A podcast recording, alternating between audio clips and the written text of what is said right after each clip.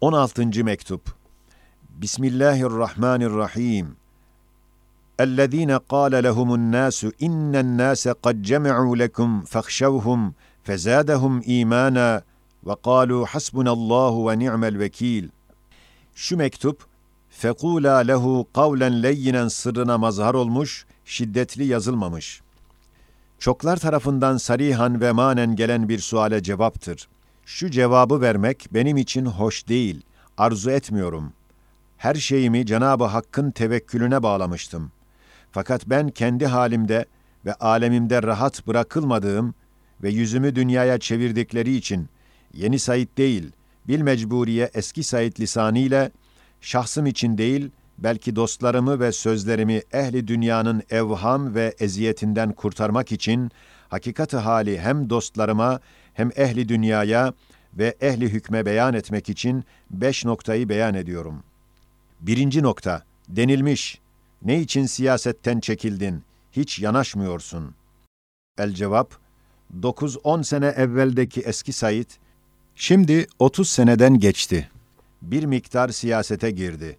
Belki siyaset vasıtasıyla dine ve ilme hizmet edeceğim diye beyhude yoruldu ve gördü ki, o yol meşkuk ve müşkilatlı ve bana nispeten fuzuliyane, hem en lüzumlu hizmete mani ve hatarlı bir yoldur. Çoğu yalancılık ve bilmeyerek ecnebi parmağına alet olmak ihtimali var. Hem siyasete giren ya muvafık olur veya muhalif olur. Eğer muvafık olsa, madem memur ve mebus değilim, o halde siyasetçilik bana fuzuli ve malayani bir şeydir. Bana ihtiyaç yok ki beyhude karışayım.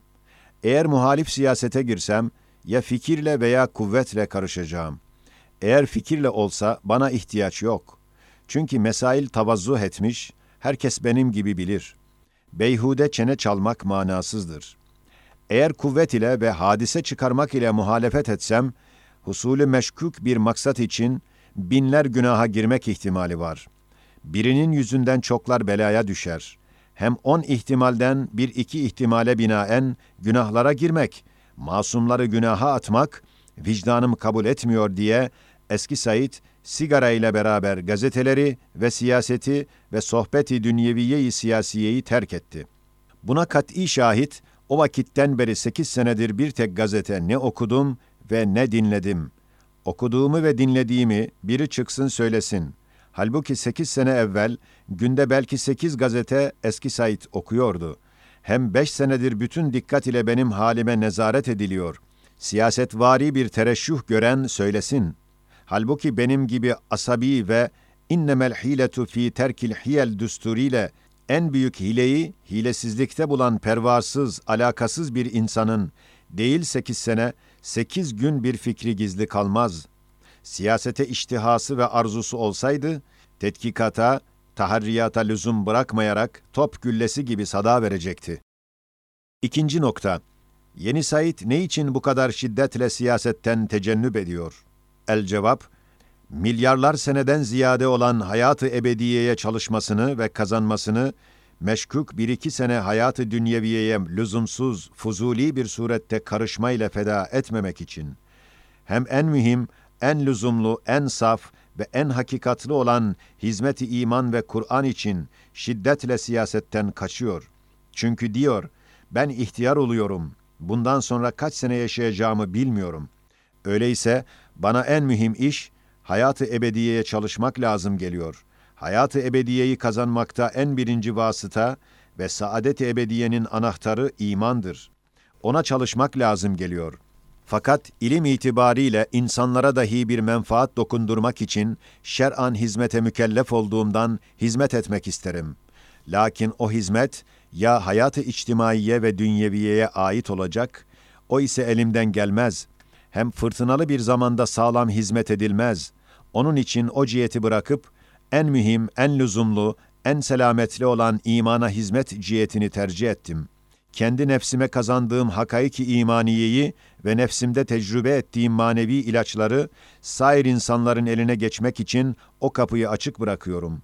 Belki Cenab-ı Hak bu hizmeti kabul eder ve eski günahıma kefaret yapar.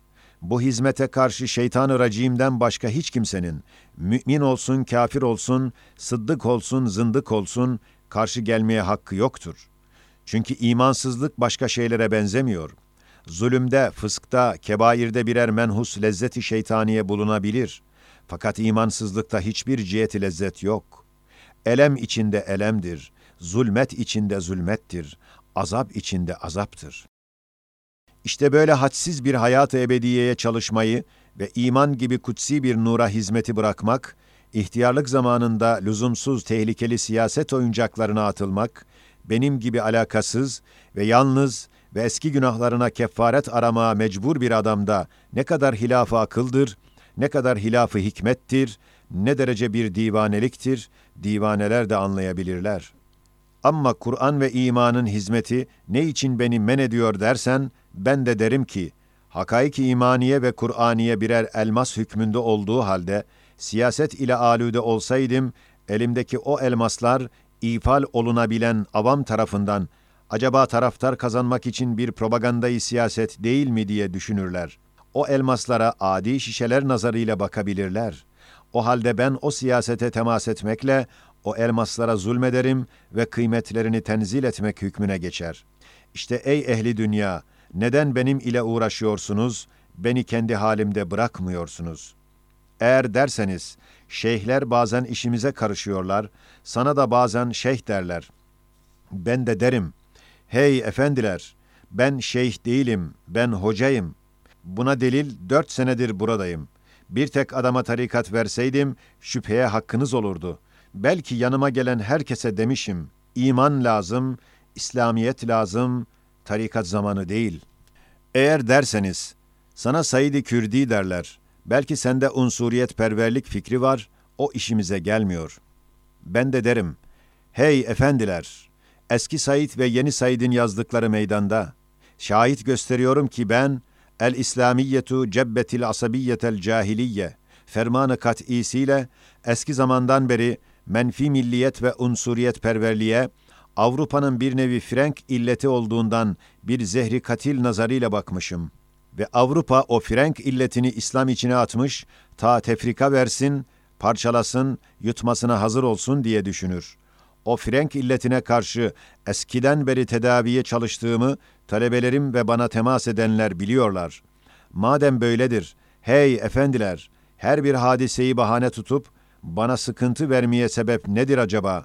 Şarkta bir nefer hata etse, Garpta bir nefere askerlik münasebetiyle zahmet ve ceza vermek veya İstanbul'da bir esnafın cinayetiyle Bağdat'ta bir dükkancıyı esnaflık münasebetiyle mahkum etmek nev'inden her hadise-i dünyeviyede bana sıkıntı vermek hangi usul iledir, hangi vicdan hükmeder, hangi maslahat iktiza eder?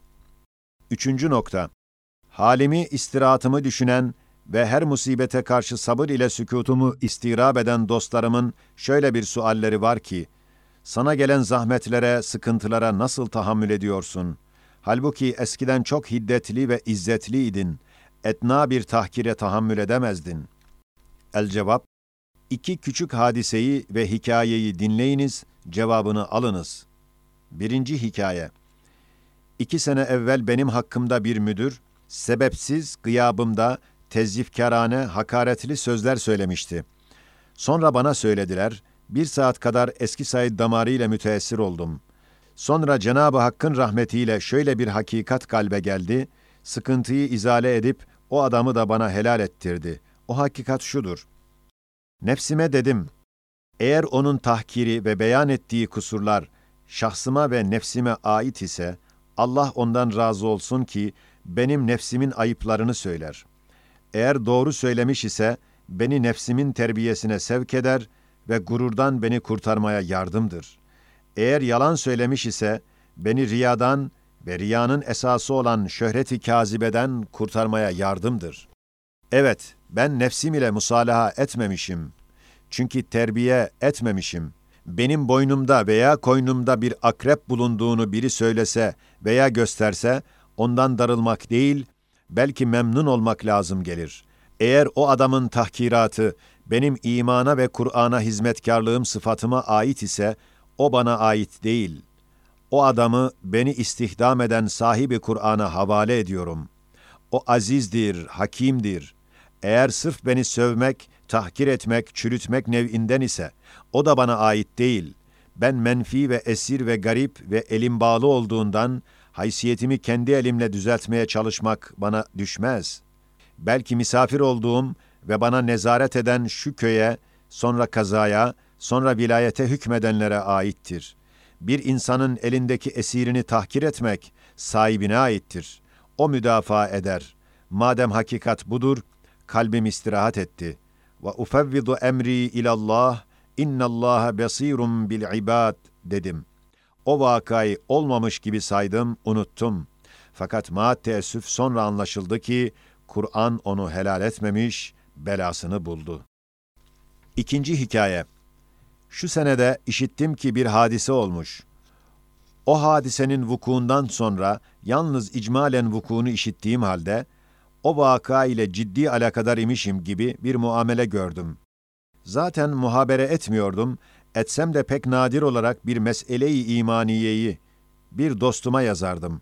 Hatta dört senede kardeşime bir tek mektup yazdım ve ihtilattan hem ben kendimi men ediyordum hem de ehli dünya beni men ediyordu.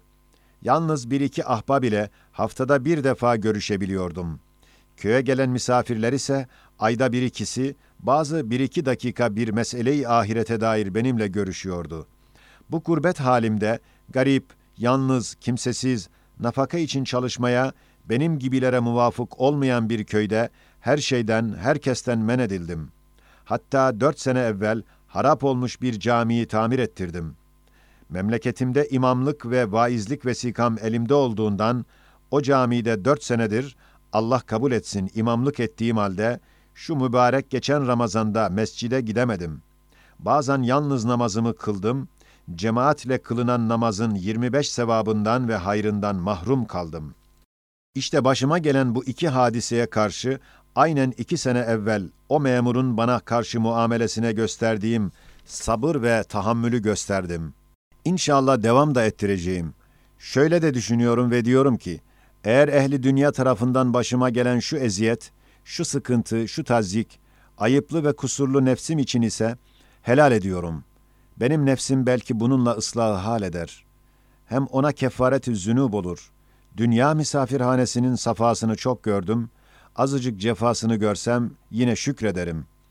Eğer imana ve Kur'an'a hizmetkarlığım cihetiyle ehli dünya beni tazzik ediyorsa, onun müdafası bana ait değil. Onu azizi cebbara havale ediyorum. Eğer asılsız ve riyaya sebep ve ihlası kıracak bir şöhreti kazibeyi kırmak için teveccüh âmmeyi hakkımda bozmak murad ise, onlara rahmet. Çünkü teveccüh âmmeye mazhar olmak ve halkların nazarında şöhret kazanmak, benim gibi adamlara zarardır zannederim. Benim ile temas edenler beni bilirler ki, şahsıma karşı hürmet istemiyorum, belki nefret ediyorum. Hatta kıymettar mühim bir dostumu, fazla hürmeti için belki elli defa tekdir etmişim. Eğer beni çürütmek ve efkâr-ı âmmeden düşürtmek, ıskat ettirmekten muratları, tercümanlık ettiğim hakaiki imaniye ve Kur'aniye'ye ait ise, beyhudedir. Zira Kur'an yıldızlarına perde çekilmez. Gözünü kapayan yalnız kendi görmez, başkasına gece yapamaz. Dördüncü nokta, evhamlı birkaç sualin cevabıdır. Birincisi, ehli dünya bana der, ne ile yaşıyorsun, çalışmadan nasıl geçiniyorsun, memleketimizde tembelce oturanları ve başkasının sahiyle geçinenleri istemiyoruz.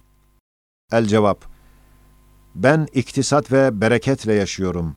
Rezzakımdan başka kimsenin minnetini almıyorum ve almamaya da karar vermişim.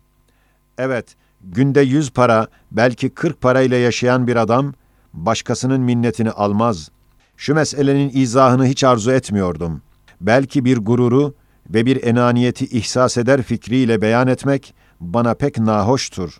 Fakat madem ehli dünya evhamlı bir surette soruyorlar, ben de derim ki, küçüklüğümden beri halkların malını kabul etmemek, velev zekat dahi olsa, hem maaşı kabul etmemek, yalnız bir iki sene Darül Hikmetil İslamiye'de dostlarımın icbarıyla kabul etmeye mecbur oldum ve o parayı da manen millete iade ettik. Hem maişeti dünyeviye için minnet altına girmemek, bütün ömrümde bir düsturu hayatımdır. Ehli memleketim ve başka yerlerde beni tanıyanlar bunu biliyorlar. Bu beş seneki nefimde çok dostlar bana hediyelerini kabul ettirmek için çok çalıştılar. Kabul etmedim. Öyleyse nasıl idare edersin denilse derim. Bereket ve ikramı ilahi ile yaşıyorum. Nefsim çendan her hakarete, her ihanete müstahakise de, fakat Kur'an hizmetinin kerameti olarak erzak hususunda ikramı ilahi olan berekete mazhar oluyorum. Ve emma bi ni'meti rabbike fehaddis sırrıyla Cenab-ı Hakk'ın bana ettiği ihsanatı yad edip bir şükrü manevi nev'inde birkaç numunesini söyleyeceğim. Bir şükrü manevi olmakla beraber korkuyorum ki bir riya ve gururu ihsas ederek o mübarek bereket kesilsin. Çünkü müftehirane gizli bereketi izhar etmek kesilmesine sebep olur. Fakat ne çare söylemeye mecbur oldum. İşte birisi şu altı aydır 36 ekmekten ibaret bir kile buğday bana kafi geldi. Daha var bitmemiş. Ne miktar kifayet edecek bilmiyorum. Haşiye. Bir sene devam etti. İkincisi, şu mübarek Ramazan'da yalnız iki haneden bana yemek geldi, ikisi de beni hasta etti. Anladım ki başkasının yemeğini yemekten memnuum. Mütebakisi bütün Ramazan'da benim idareme bakan mübarek bir hanenin ve sadık bir arkadaşım olan o hane sahibi Abdullah Çavuş'un ihbarı ve şehadetiyle üç ekmek, bir kıyye kilo demek pirinç bana kafi gelmiştir. Hatta o pirinç 15 gün Ramazan'dan sonra bitmiştir. Üçüncüsü, dağda üç ay bana ve misafirlerime bir kıyye tereyağı, her gün ekmekle beraber yemek şartıyla kafi geldi. Hatta Süleyman isminde mübarek bir misafirim vardı. Benim ekmeğim de ve onun ekmeği de bitiyordu. Çarşamba günüydi. Dedim ona, git ekmek getir. İki saat her tarafımızda kimse yok ki oradan ekmek alınsın. Cuma gecesi senin yanında bu dağda beraber dua etmek arzu ediyorum dedi. Ben de dedim, tevekkelna alallah, kal. Sonra hiç münasebeti olmadığı halde ve bir bahane yokken ikimiz yürüye yürüye bir dağın tepesine çıktık. İbrikte bir parça su vardı, bir parça şeker ile çayımız vardı. Dedim kardeşim bir parça çay yap.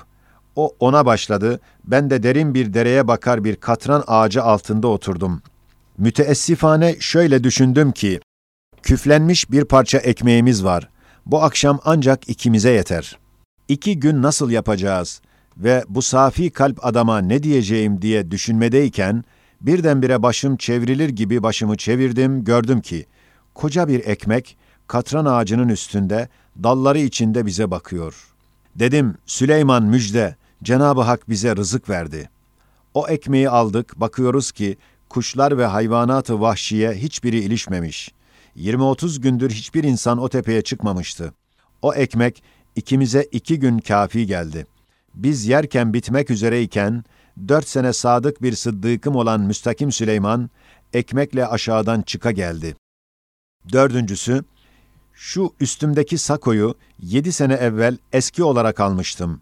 Beş senedir elbise, çamaşır, papuç, çorap için dört buçuk lira ile idare ettim. Bereket, iktisat ve rahmet-i ilahiye bana kafi geldi. İşte şu numuneler gibi çok şeyler var ve bereket-i ilahiyenin çok cihetleri var. Bu köy halkı çoğunu bilirler. Fakat sakın bunları fahr için zikrediyorum zannetmeyiniz. Belki mecbur oldum. Hem benim için iyiliğe bir medar olduğunu düşünmeyiniz. Bu bereketler ya yanıma gelen halis dostlarıma ihsandır veya hizmeti Kur'aniye'ye bir ikramdır veya iktisadın bereketli bir menfaatidir veyahut Ya Rahim, Ya Rahim ile zikreden ve yanımda bulunan dört kedinin rızıklarıdır ki, bereket suretinde gelir, ben de ondan istifade ederim. Evet, hazin mırmırlarını dikkatle dinlesen, Ya Rahim, Ya Rahim çektiklerini anlarsın. Kedi bahsi geldi, tavuğu hatıra getirdi. Bir tavuğum var, şu kışta yumurta makinesi gibi pek az fasıla ile her gün rahmet hazinesinden bana bir yumurta getiriyordu. Hem bir gün iki yumurta getirdi. Ben de hayrette kaldım. Dostlarımdan sordum, böyle olur mu? dedim. Dediler, belki bir ihsanı ilahidir. Hem şu tavuğun yazın çıkardığı küçük bir yavrusu vardı, Ramazan-ı Şerif'in başında yumurtaya başladı, ta 40 gün devam etti. Hem küçük hem kışta hem Ramazan'da bu mübarek hali bir ikram-ı Rabbani olduğuna ne benim ve ne de bana hizmet edenlerin şüphemiz kalmadı. Hem ne vakit annesi kesti, hemen o başladı, beni yumurtasız bırakmadı. İkinci vehimli sual. Ehli dünya diyorlar ki, sana nasıl emniyet edeceğiz ki, sen dünyamıza karışmayacaksın. Seni serbest bıraksak, belki dünyamıza karışırsın. Hem nasıl bileceğiz ki, sen kurnazlık yapmıyorsun. Kendini tareki dünya gösterip, halkın malını zahiren almaz, gizli alır bir kurnazlık olmadığını nasıl bileceğiz?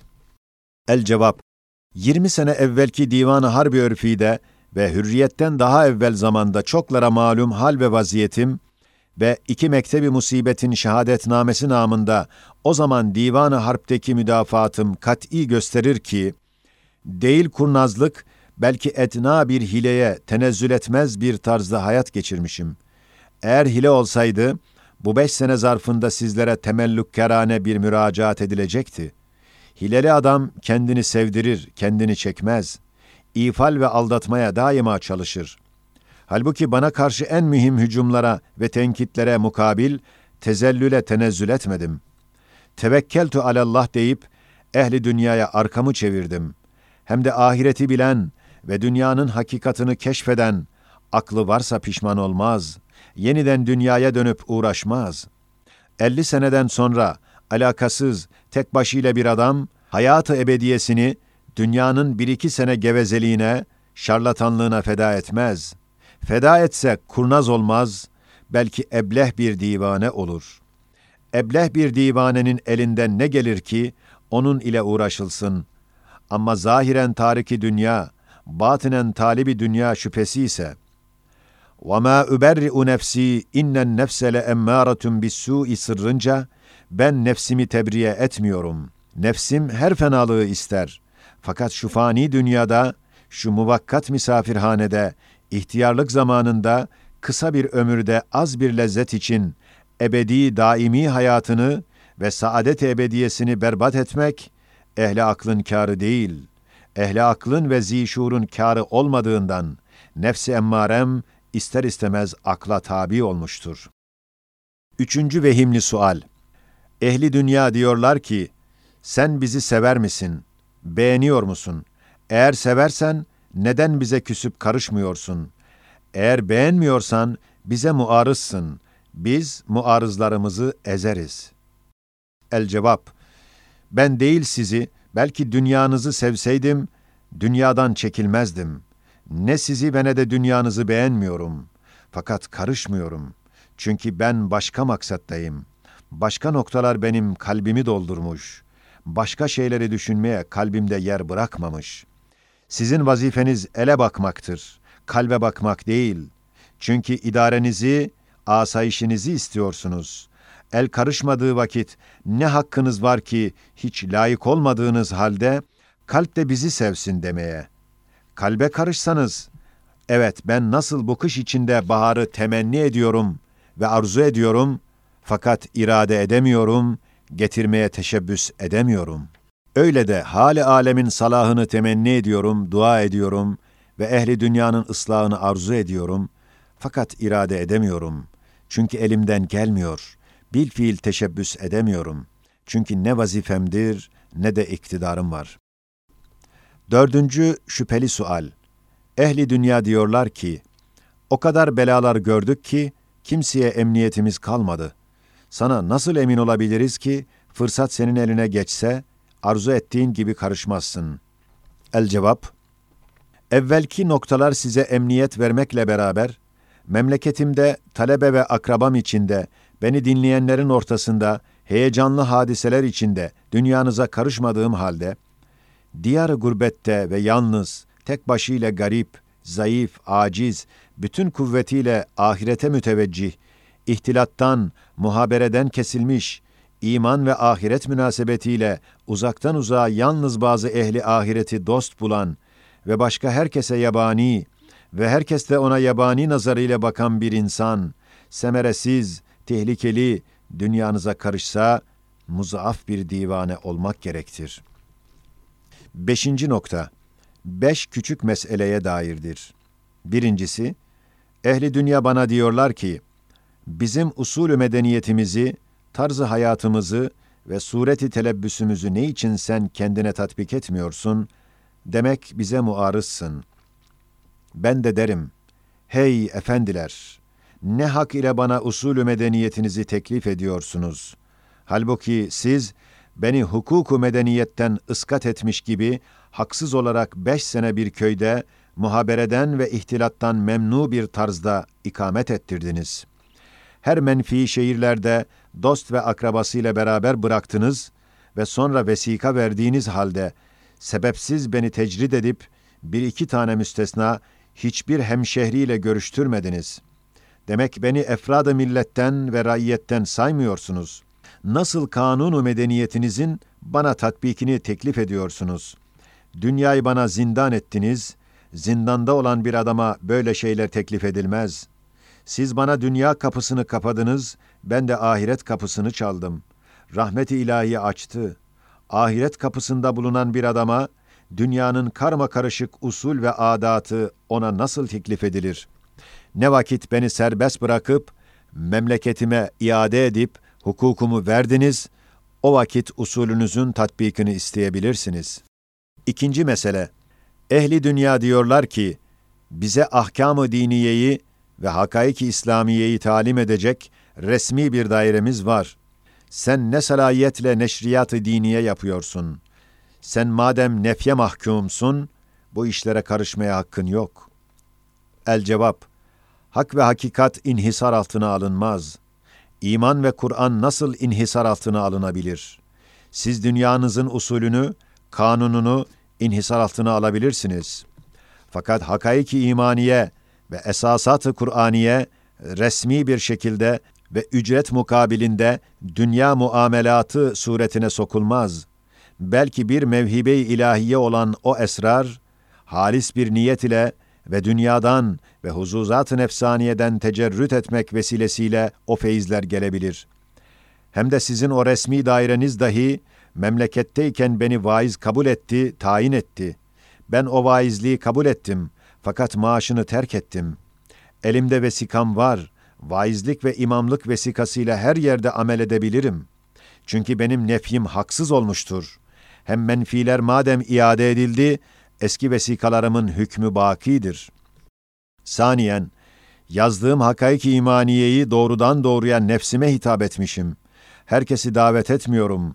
Belki ruhları muhtaç ve kalpleri yaralı olanlar o edviyeyi Kur'aniyeyi arayıp buluyorlar.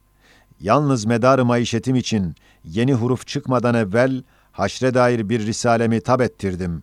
Bunu da bana karşı insafsız eski vali, o risaleyi tetkik edip tenkit edecek bir cihet bulamadığı için ilişemedi. Üçüncü mesele, benim bazı dostlarım, ehli dünya bana şüpheli baktıkları için, ehli dünyaya hoş görünmek için benden zahiren teberri ediyorlar. Belki tenkit ediyorlar. Halbuki kurnaz ehli dünya, bunların teberrisini ve bana karşı iştinaplarını o ehli dünyaya sadakate değil, belki bir nevi riyaya, vicdansızlığa hamledip o dostlarıma karşı fena nazarla bakıyorlar.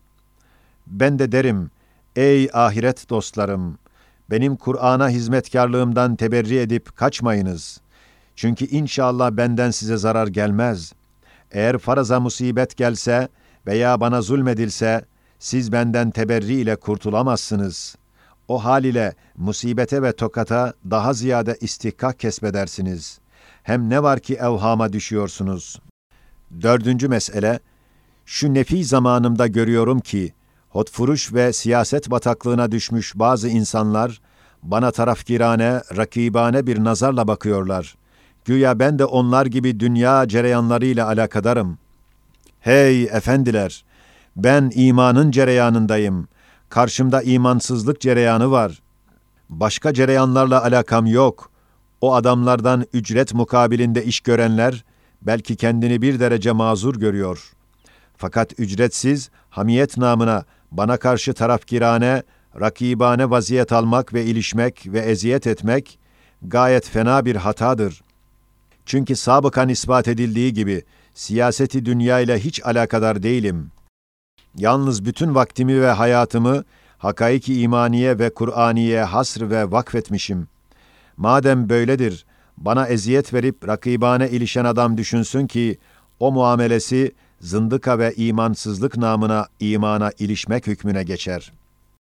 Beşinci mesele, dünya madem fanidir, hem madem ömür kısadır, hem madem gayet lüzumlu vazifeler çoktur, hem madem hayat-ı ebediye burada kazanılacaktır, hem madem dünya sahipsiz değil, hem madem şu misafirhane dünyanın gayet hakim ve kerim bir müdebbiri var, hem madem ne iyilik ve ne fenalık cezasız kalmayacaktır. Hem madem la yukellifullahu nefsen illa vus'aha sırrınca teklifi ma la yutak yoktur. Hem madem zararsız yol zararlı yola müreccahtır. Hem madem dünyevi dostlar ve rütbeler kabir kapısına kadardır. Elbette en bahtiyar odur ki dünya için ahireti unutmasın, ahiretini dünyaya feda etmesin, hayatı ebediyesini hayatı dünyeviye için bozmasın.''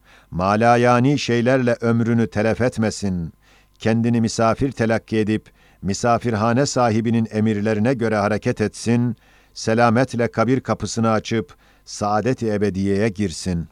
Haşiye, bu mademler içindir ki, şahsıma karşı olan zulümlere, sıkıntılara aldırmıyorum ve ehemmiyet vermiyorum. Meraka değmiyor diyorum ve dünyaya karışmıyorum.''